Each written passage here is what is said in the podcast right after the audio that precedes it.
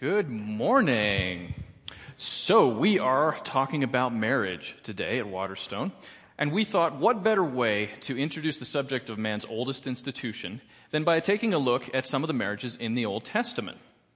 As a side note, my wife actually helped me write the upcoming comedy set, and today is our anniversary. So happy anniversary, baby. I love you.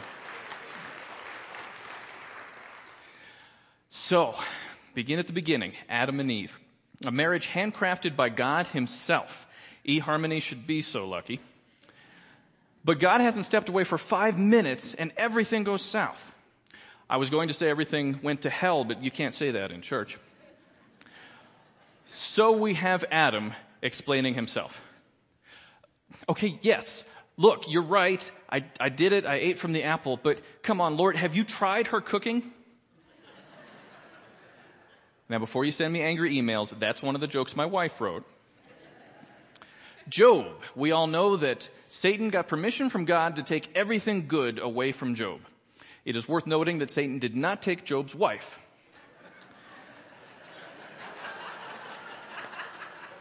And in chapter 2, verse 9, we see just how kind and compassionate a woman she was when she tells him in the midst of his misery, just curse God and die already. Some have called her attitude Kardashian-esque.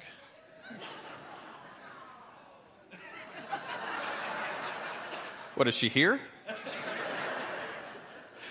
Anyway, Lot and Lot's wife, who looked back as they fled the cities and was turned into a pillar of salt. The woman just could not let things go. But we need to give Lot's wife a little more slack. Recent archaeological evidence has uncovered that on the day they fled the cities, there was a 50% off sale at Zerubbabel's sandals and accessories. What woman here would not have struggled with looking back? In all honesty, that is not one of the jokes my wife wrote. But she did laugh at it. Abraham and Sarah. I imagine Sarah had a very hard time running a normal household. Look, I don't care who's sacrificing who. Nobody leaves this tent without sunscreen. You think I'm proclaiming to hear myself proclaim? Isaac and Rebekah. According to Jewish tradition, Rebekah found Isaac so extremely good looking that the moment she laid eyes on him, she fell off the camel that she was riding. I bring this up because that's exactly what happened between me and my wife. Only in reverse. And because the camel in question that I was riding was my Harley Davidson, there were some minor abrasions involved. But it was worth it. Jacob, the reality TV show producer's dream. Jacob and Leah and Rachel and Bilhah and Zilpah and 12 boys. It's like the Duggars crossed with sister wives. The Israelites spent 40 years in the desert, and I'm not saying the women had it easy. It's never easy having sand and everything, but read your Bibles. For 40 years, they didn't have to do any cooking. They didn't have to do any sewing. That joke is really sexist. The views and opinions expressed in this comedy set do not necessarily represent those of Waterstone Community Church. Samson, thrice didst Samson tell Delilah, he made up stuff about how his strength could be removed. And thrice didst he wake up in that exact situation. How many red flags does one person need? It's like being told once that you're interested in someone who's an Oakland Raiders fan. You just walk away. And if they start talking about deflating footballs, you run. Solomon had 700 wives. That is an anniversary present every 12 hours. And so we have Solomon. Hello, Jezreel's fine jewelry? Of course Solomon had a flip phone. It was ancient times. Yeah, big S here. Do you guys engrave bracelets? Yeah, to my one and only. Oh, I don't know, about 300? It also could not have been easy being the wife of a prophet. For example, Ezekiel was told by God to lie on his right side for 390 days. Which probably made it a little difficult for Mrs. Ezekiel to entertain. Oh, hi, I'm so glad you guys could come. Come on in, Zeke, we got company. Hi. Pate's in the kitchen. Oh, yeah, don't mind him. He's been like that almost a year now. I just vacuum around him. Not entirely sure what accent this is supposed to be. And finally, we'll dip briefly into the New Testament to look at Zechariah and Elizabeth. Now, Zechariah was sacrificing in the temple. The angel of the Lord appeared to him and told him that his previously barren wife, Elizabeth, would give birth. And Zechariah is recorded as saying, "How can this be? My wife, myself, we're both old."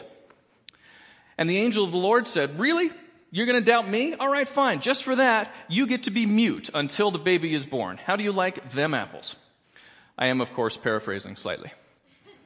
And so it was. Zechariah could not speak until John was born. And I'm betting that Liz loved it. 9 whole months where nobody was interrupting her. Nobody was complaining about the Super Bowl. Ladies, hopefully this makes up for the Israelite women joke earlier. I'm going to go before I get in more trouble. But real quick, married men, be nice to your wives today. Never forget that they're married to a man, and we all know how difficult that must be. Single guys, "Oh, dude, eat a meal over the sink for me today."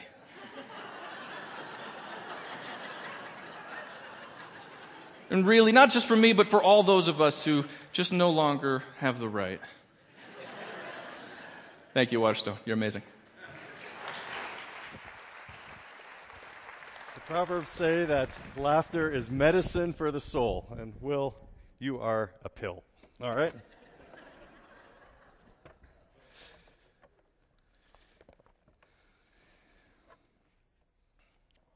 I'd like to begin today with a story from National Geographic. It was published in February of 2006, in the month of February, and the issue was about love. It's written by a writer named Lauren Slater. "My husband and I got married at 8 in the morning. It was winter, freezing, the trees encased in ice and a few lone blackbirds balancing on the telephone wires. We were in our early 30s, considered ourselves hip and cynical, the types who decried the institution of marriage even as we sought its status. During our wedding brunch, we put out a big suggestion box and asked people to slip us advice about how to avoid divorce. We thought it was a funny, clear-eyed, grounded sort of thing to do, although the suggestions were mostly foolish. Screw the toothpaste cap on tight. After the guests left, the house got quiet. There were flowers everywhere, puckered red roses and fragile ferns. What can we do that's really romantic? I asked my newlywed one. Benjamin suggested we take a bath. I didn't want a bath. He suggested a lunch of chilled white wine and salmon. I was sick of salmon. What can we do that's really romantic? The wedding was over. The silence seemed suffocating, and I felt the familiar disappointment after a longed-for event has come and gone. We were married. Hip, hip, hooray. I decided to take a walk." And I'm going to excerpt here. She talks about walking around this town where they had the wedding, and she comes across a tattoo parlor. She walks into the tattoo parlor and asks if she could get any kind of tattoo that isn't permanent. And the people who ran the tattoo parlor were from India, and she learned about henna tattoos. And so she's decided to get a henna tattoo over her body to give to her husband. So I pick up the reading there. "She adorned me, the tattoo lady. She gave me vines and flowers. She turned my body into a stake supporting whole new gardens of growth. And then, low around my hips, she painted a delicate chain-link chastity belt. An hour later, the paint dry. I put my clothes back on, went home to find my newlywed one. This, I knew, was my gift to him, the kind of present you offer only once in your lifetime. I blushed, I gave, we began." Next paragraph. "We are no longer beginning, my husband and I. This does not surprise me. Even back then, wearing the decor of desire, the serpentining tattoos, I knew they would fade, their red clay color bleaching out until they were gone. On my wedding day, I didn't care. I do now. 8 years later, pale as a pillowcase, here I sit with all the extra pounds and baggage time brings. And the questions have only grown more insistent. Does passion necessarily diminish over time? How reliable is romantic love, really, as a means of choosing one's mate? Can a marriage be good when eros is replaced with friendship or even economic partnership, two people bound by bank accounts? Put this on the screen for you. Let me be clear. I still love my husband.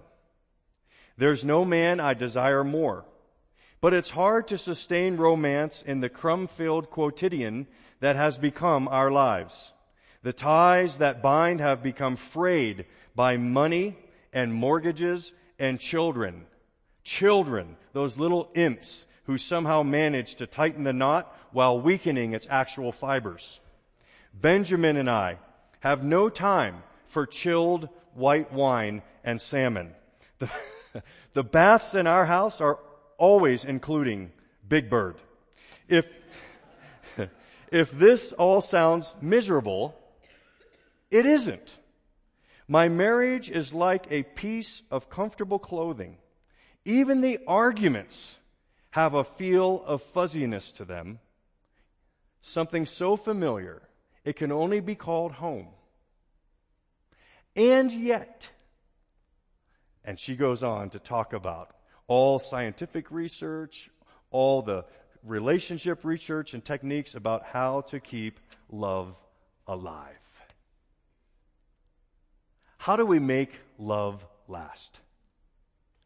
How do we make marriage love go long? What's the power for marriage to survive? I'd like to talk about the power of marriage. We're in a series called Modern Family, and we've asked you to show up every week so that you can love other people in the family. Single people show up today for married people. Married people show up in a few weeks for single people. All of us, part of the family, and families show up for each other. Thanks for being here. Last week, we talked about the two purposes of marriage, why God gave it to us. The first purpose is growth. We get married from God's perspective in order to become more like Jesus. Marriage is not a human institution to make us happy. It is a God-designed institution to make us holy. Marriage, I would argue, is one of the most transformative spiritual disciplines you can ever engage in. We enter marriage so that we can grow. That's how you know if it's working. You're changing. Change hurts sometimes, but we grow. The second purpose of marriage? Gospel. We enter marriage in order to display the gospel to the world. This is what Jesus' love looks like. Watch us. And we get married to display the gospel to our spouse. Our job in a marriage, get this, this is huge. Our job in a marriage is to own and express to our spouse the same opinion that Christ has of them. Our job in a marriage is to prepare our spouse to be married to God. Then, through sacrificial service to them now. You are helping Jesus help your spouse become their future glory self. Whoa. Whoa. That's a big task. That's a huge calling. And so I'm asking today, where in the world does the power to do that in a marriage come from? I'd like to ask my first wife, the wife of my youth, to come and read the scripture for us as we hear about the power of marriage. Jan? A reading from Ephesians 5:15 to 33. Be very careful then how you live, not as unwise, but as wise, making the most of every opportunity because the days are evil. Therefore, do not be foolish, but understand what the Lord's will is. Do not get drunk on wine, which leads to debauchery. Instead, be filled with the Spirit, speaking to one another with psalms, hymns, and songs from the Spirit. Sing and make music from your heart to the Lord, always giving thanks to God the Father for everything, in the name of our Lord Jesus Christ. Submit to one another out of reverence for Christ. Wives, submit yourselves to your own husbands as you do to the Lord, for the husband is the head of the wife, as Christ is the head of the church, his body, of which he is the Savior. Now, as the church submits to Christ, so also wives should submit to their husbands in everything. Husbands, love your wives, just as Christ loved the church and gave himself up for her to make her holy, cleansing her by the washing with water through the word, and to present her to himself as a radiant church without stain or wrinkle or any other blemish, but holy and blameless. In this way, husbands ought to love their wives as their own bodies. He who loves his wife loves himself. After all, no one ever hated their own body, but they feed and care for their body, just as Christ does the church, for we are members of his body. For this reason, a man will leave his father and mother and be united to his wife, and the two will become one flesh. This is a profound mystery, but I am talking about Christ and the church. However, each one of you also must love his wife as he loves himself, and the wife must respect her husband. The word of the Lord. In this section in Ephesians chapter 5, and you'll also find it in Colossians chapter 3, we find what the New Testament scholars call the household code. And what Paul is doing here is writing to inform the family of God how to show the Jesus lifestyle to the outside world who is watching the family of God. And he's talking about what it looks like to follow Christ in the realm of family and marriage and work. And so before we jump into the marriage section, it's important to know that this is a bridge text, verses 18 through 21, that sets everything else up. And Paul says, family of God, when you enter into talking about marriage, here's the first thing need to know. The source of power in a marriage is first the Spirit of God. In verse 18, Paul puts it this way: don't be drunk with wine, that is, influenced. Rather, be filled with the Spirit. The Holy Spirit in a marriage is what oil is to an engine. It is lubrication. It helps things to run smoothly, especially in a realm when there can be friction. The Holy Spirit is the oil in the engine of marriage. And Paul says, be filled with the Spirit. Let's just pause for a moment and talk about what it means to be filled with the Holy Spirit. And that filling of the Spirit is what gives you a heart that serves, a heart that in verse 21 says can be submissive to everyone for fear of Jesus. A serving heart is a heart that's filled with the Spirit. So what does it mean to be filled with the Spirit?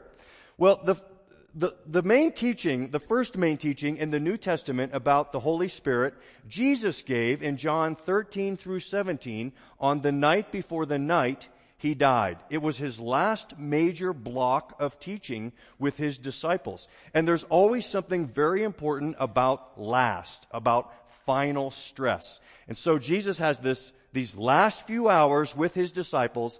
He's almost to go to the cross, and he says, this is what I want to leave you with. And what's interesting in that teaching, he does the object lesson before the actual lecture.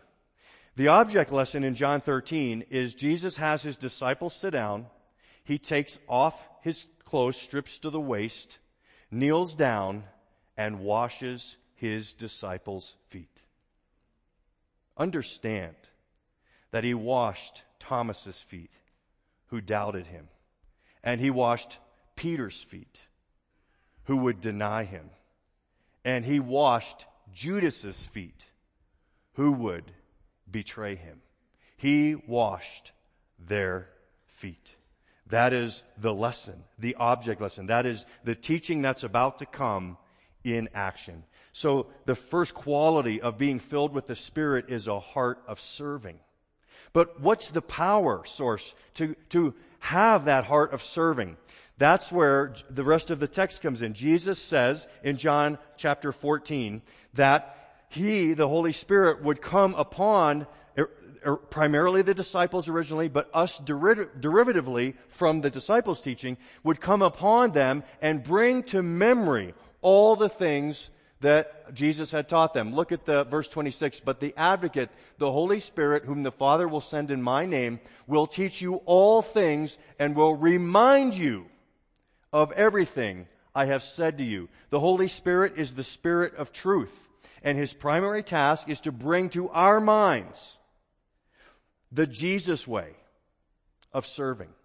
And then in chapter 16, Jesus goes on a little later in His teaching. He says, He, the Holy Spirit, will glorify me. That is like the spotlight on me, because it is from me that He will receive what He will make known to you. And that word make known is the Greek word euangelon, which we get our word gospel. It's the word for preaching. The Holy Spirit will preach to us all the things that Jesus wants us to remember. Let me put something on the screen about the primary task of the Holy Spirit. Remember this. The Holy Spirit's task, and here's what it means to be filled with the Spirit. The Holy Spirit's task is to unfold the meaning of Jesus' person and work to believers in such a way that Jesus' glory, that is, His infinite importance and beauty, is brought home. Clear to the mind and real to the heart. Clear to the mind, real to the heart. Being filled with the Spirit. I love the way that a British theologian, J.I. Packer, puts it.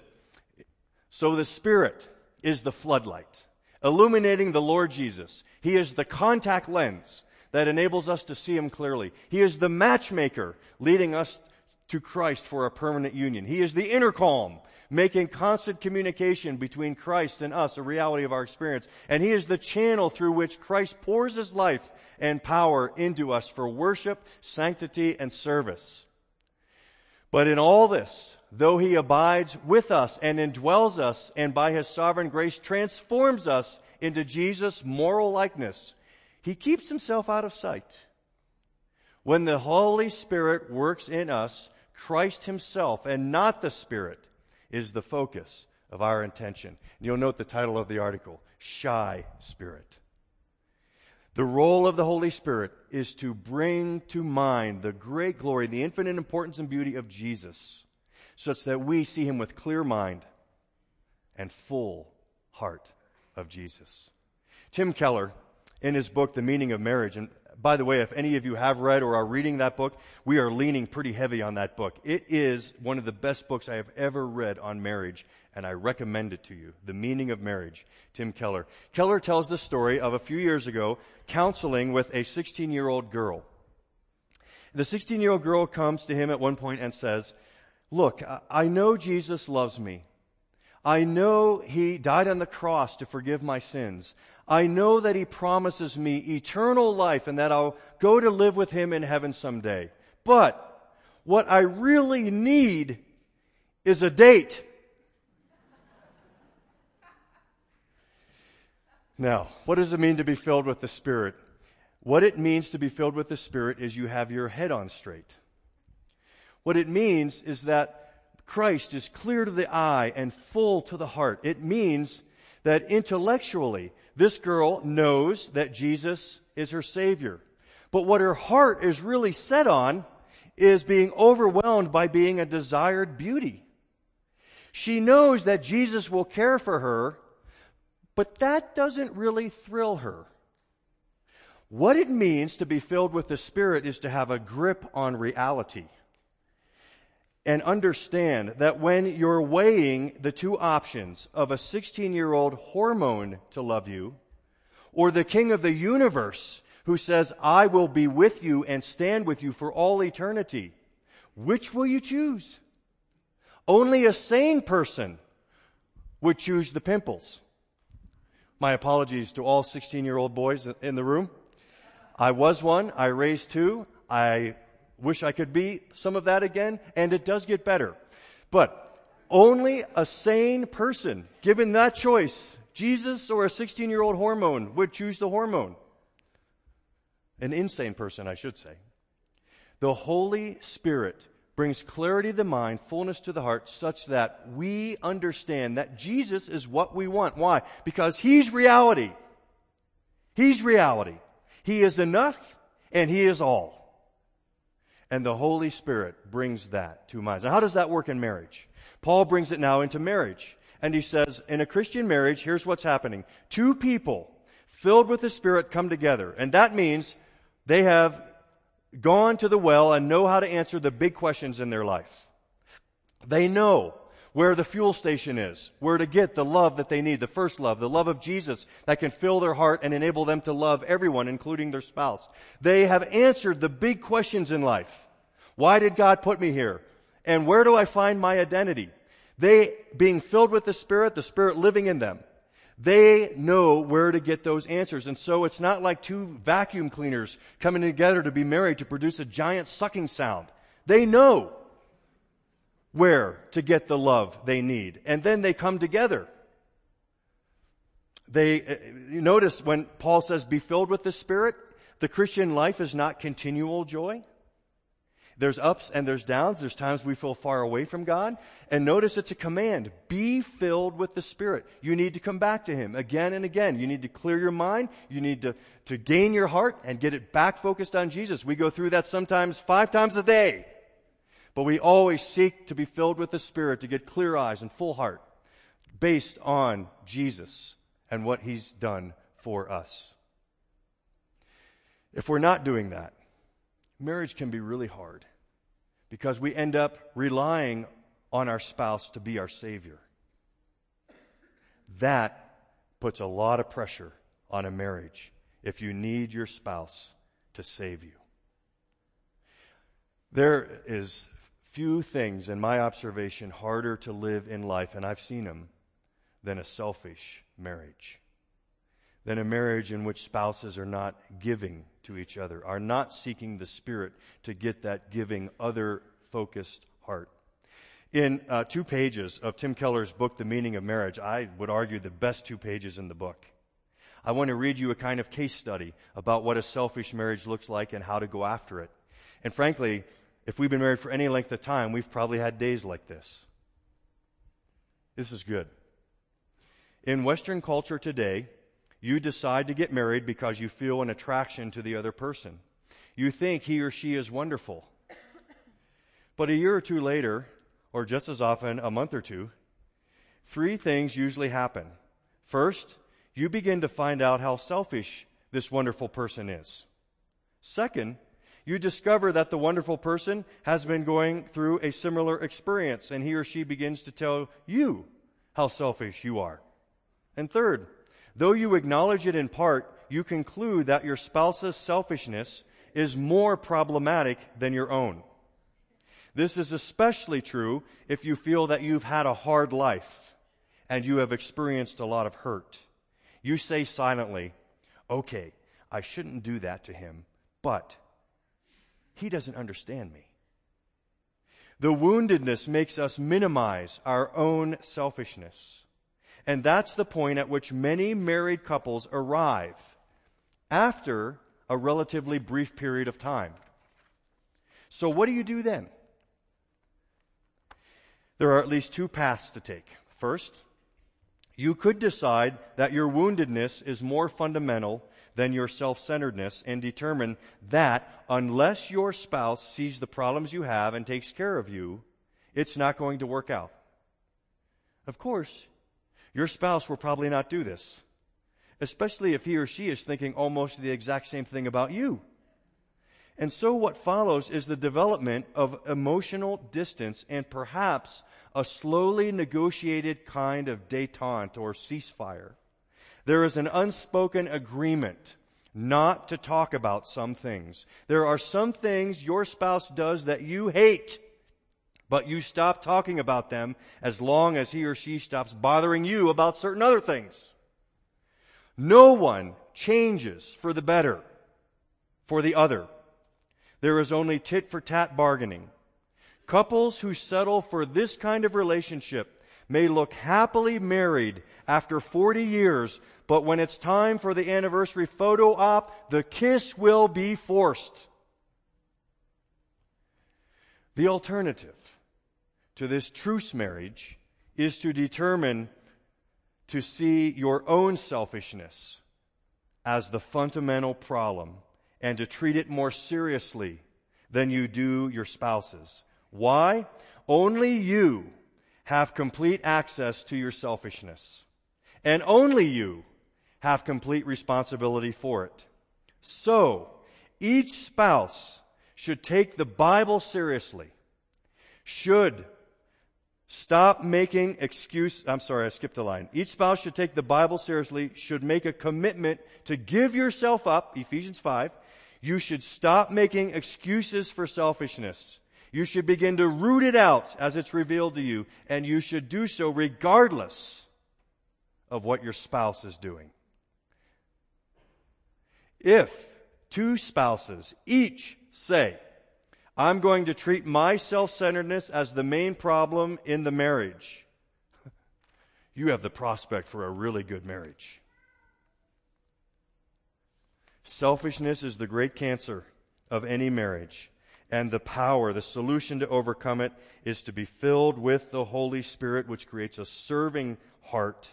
And the way to be filled with the Spirit is to seek Jesus for clear mind, full heart, pursue Him hard as you can. Can I say it this way? Those of you who are married, in order to love your spouse more, love Jesus most. Pursue Him. Pursue Jesus hard.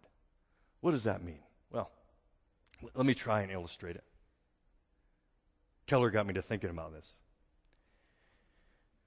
And a trade secret. I'm going to let you in on a trade secret. I let it in with the Thursday night, my leadership group.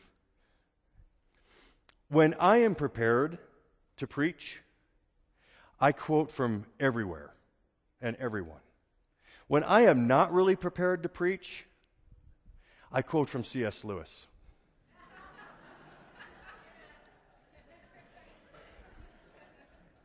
Why? Because one of the first books I remember reading as a teenager was C.S. Lewis's Chronicles of Narnia. One of the main books, transformative books I read in college was his biography called Surprised by Joy. And I'll never forget where he talks about, as an atheist, he was perfectly happy to be an atheist, except he kept hearing what he called music from another world. Why is there love? Why is there music? Why is there beauty? What does that all mean? Music from another world. It haunted him until Jesus brought him down. I remember reading Letters to Malcolm, chiefly on prayer, and it just radically changed my prayer. I have spent so much time reading C.S. Lewis, and I've read some of his books 3 or 4 times, that I am in a place where I think I know his mind. I can predict what he's going to say. I think I know the spirit of the author, because I have pursued Him hard. Can you imagine what would happen in our marriages if we pursued Jesus that hard? Where when we were squeezed in our marriage, Jesus comes out. Because we have spent so much time reading His books, reading His thoughts. Folks, this is not rocket science. This is not a pill. This is not easy. If you want to improve your marriage, pursue Jesus hard. How? Read the Bible. Read the Bible. Folks, I just got a new iPhone 5. I know how easy it is now. You can get like these programs, a verse a day, a chapter a day, Bible reading programs. Man, we got no excuse now. Are you getting the input of Jesus into your life on a regular and consistent basis? You want to love your spouse more by loving Jesus most? Read the Bible. Get His input into your life. Pursue Him. Get absorbed in Jesus. So that's the first power source. The second power source, the first one is the Spirit, who gives us a servant heart. Be filled with the Spirit. The second is the covenant. So in the Ephesians 5 text, Paul sets it up with the Holy Spirit, and then he goes into roles, which wives submit to husbands, Husbands love wives. Get a seat early. Nick's preaching on that next week. I want to pick it up at the end when Paul talks about the idea of covenant. Verses 28 through 31. Husbands ought to love their wives as their own bodies. He who loves his wife loves himself. And after all, no one hated their own body, but they feed and care for their body just as Christ does the church. For we are members of his body. For this reason, here's the covenant language, this quote from Genesis 2. For this reason, a man will leave his father and mother and be united to his wife, and the two will become one flesh. That's covenant language. Leaving, cleaving, united as one, glued, one flesh. It's the result of a covenant. Now understand, in Genesis, when Moses wrote that, how they ratified covenants. Two parties would come together, the agreement would be read, and the parties would agree, and then the parties would take a lamb, a very valuable possession in the ancient world, a live animal, a lamb, and they'd cut it in half. Yes, blood everywhere. And they would place the two halves of the lamb on the ground. And then after the terms of the covenant had been recited, both parties would walk through the bloody halves. The symbol meant, may this happen to me if I break this covenant. Friends, do you think God takes covenants seriously when blood's involved? Do you think that God takes marriage covenants seriously? I'm convinced that God shows up at every marriage, Christian or not. He ordained the institution, and even if it's in different religions, God's at wedding ceremonies. Those covenants matter to him. It's how he's promoting the world and the civilization. Marriage is serious business. I had a couple ask me last week, they're doing a quick wedding, as a military guy flying in, and he asked me, well, what would we, we'd want to have like a 10-minute ceremony. What do we really need? Bottom line, what makes you married? Military guys, My answer, in a word, vows. Vows make you married. That's the covenant. Two parties agreeing. God watching, and you say your vows. That's what makes a couple married. Everything else is icing. But vows, it's serious business, and God is watching every vow. And you get this sense just from even some throwaway verses in the Old Testament. I want to put a verse up here from Proverbs 2, kind of almost in a throwaway fashion. But notice the implication. Wisdom will save you also from the adulterous woman, from the wayward woman with her seductive words, who has left the partner of her youth and ignored the covenant she made before. How about one that's straight at it? In Malachi chapter 2, this is serious business. God is talking to Israel, and he says, you ask why? It is because the Lord is witness between you and the wife of your youth. You have been unfaithful to her, though she is your partner, the wife of your marriage covenant. Has not the one God made you? You belong to him in body and spirit. And what does the one God seek? Godly offspring. That's why God's so interested in marriage. So be on your guard and do not be unfaithful to the wife of your youth. The man who hates and divorces his wife, says the Lord, the God of Israel, does violence to the one he should protect, says the Lord God Almighty. This is serious business, a marriage covenant and making these vows. It's always vertical. It's always vertical, even though we live horizontal. So where does this covenant get its power? Two words, leave and cleave. And let me quickly walk through those. Leave. A marriage is a new thing. A marriage is not the joining of two worlds. It's the abandonment of two worlds to create a new thing, a marriage. And that marriage becomes the vortex of your life. It's the relationship that demands from you the most attention, and you must always give it the most attention. That's Paul's language in Ephesians 5:28 when he says, the husband should love his wife as his own body. What's the metaphor there? The metaphor there is, if loving your own body, that's your health. What happens in, let's say, another realm? Let's say, what happens if you love your work more than your health? What happens? You lose both. What happens if you love your money more than you love your health? You lose both. What happens if you love anything else more than your marriage? You lose both. We must love our marriage as the vortex of our life. It is the most important relationship. Nothing else should have the priority in our lives, if you're married, than your marriage, save chasing Jesus. Nothing else. Look, I've seen this. I try to say this at every wedding that I do. If everything around you is weak, but your marriage is strong, you enter the world in strength. If everything around you is strong, but your marriage is weak, you enter the world in weakness. And the difference is the priority that you place on your marriage. That means at times you need to protect it from the things that are closest to it. I think the two main marriage wreckers that I've observed over the years, well, I don't know if I want to say top of the list, but these are tough. I've seen children, those little imps, wreck marriages. You've got to protect your marriage from your children.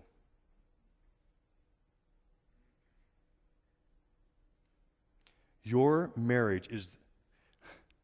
Can I remind you that when God started the human world, He put a man and a woman, a husband and a wife in the garden, not a parent and a child. Marriage is the most important relationship in your life. Now, children innocently do everything they can to pull your marriage apart. My friends, having just experienced this with my wife of my youth, we raised our two boys, and wouldn't you know it, you raise them to be adults, and they do it. I hate that. And they leave your home. They leave you. They leave you. Will you have anything left when they leave?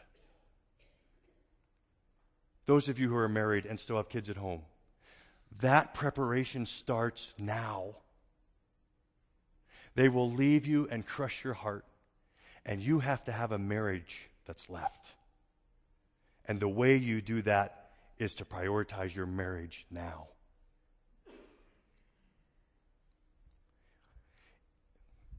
If you are leaning, and your marriage is hard right now, and you're leaning on your children as your main source of emotional support,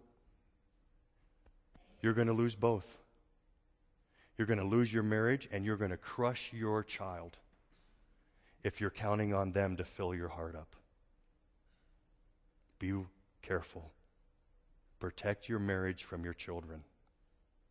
The other thing, he says, leave and cleave your father and mother. You need to protect your marriage from your parents.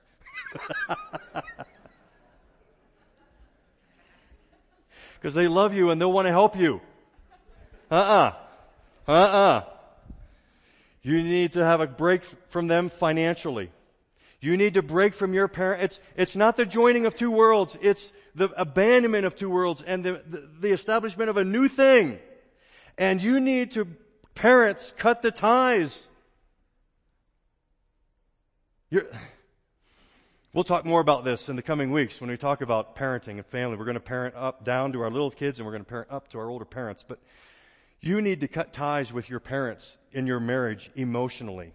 Look, if you're in a marriage and one of or both of your spouses is still leaning on your parents as the main source of approval, your marriage is going to have trouble.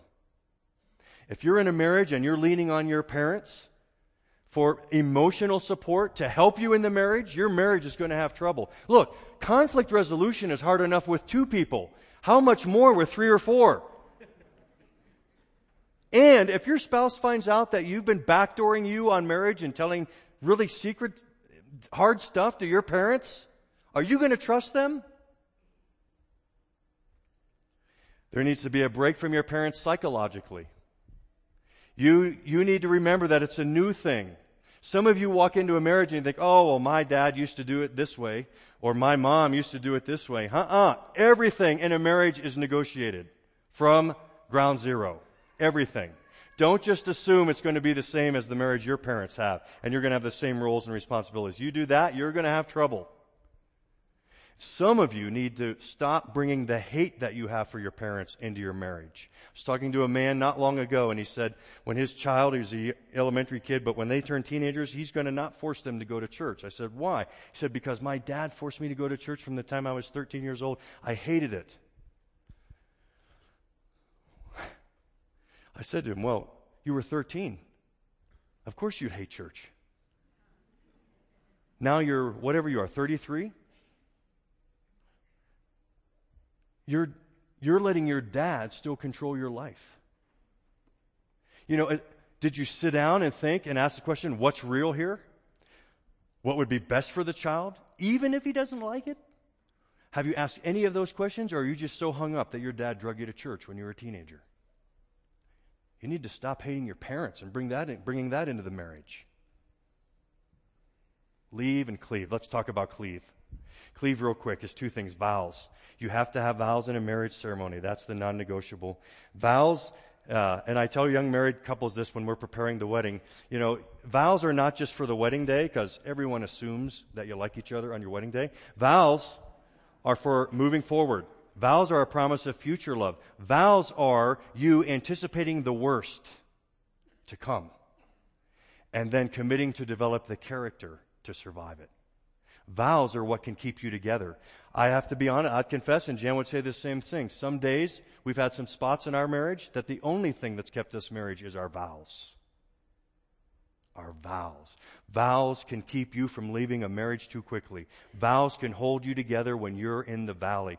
You know, in Keller's book, he references a study by Linda Waite, and they've done longitudinal studies on marriage, and they've discovered that in marriages, if a couple who's in crisis and thinking about divorce can commit to stay together for 5 more years and work on their marriage, 2/3 of those couples go from unhappy to happy. Did you hear that? 2/3 of those couples can go from unhappy to happy if they give it 5 more years. And where do you get the power for those 5 more years? Your vows. And then, it's not only vows at the beginning, but it's love that keeps it. Love that keeps it. And here's the most important thing as we get ready to leave and go into an anointing time. If you forget everything else I've said, I want you to remember that the source of power is the Spirit and the covenant. I want you to remember, though, that the power of a covenant is love. And here's what love means. Love is not a feeling. It's an act of your will. Love is not a feeling. It's an act of your will. Love is not a feeling. It's an act of your will. I am sick and tired of meeting with couples and them telling me we're not in love anymore. That is baloney. It's baloney. You're not in like anymore. I get that. I get that romance fades like a henna tattoo. I get that. But don't tell me you're not in love anymore. Why? Because love is not a feeling. It's an act of the will. And you are choosing not to love anymore. Thank you for letting me get that off my chest.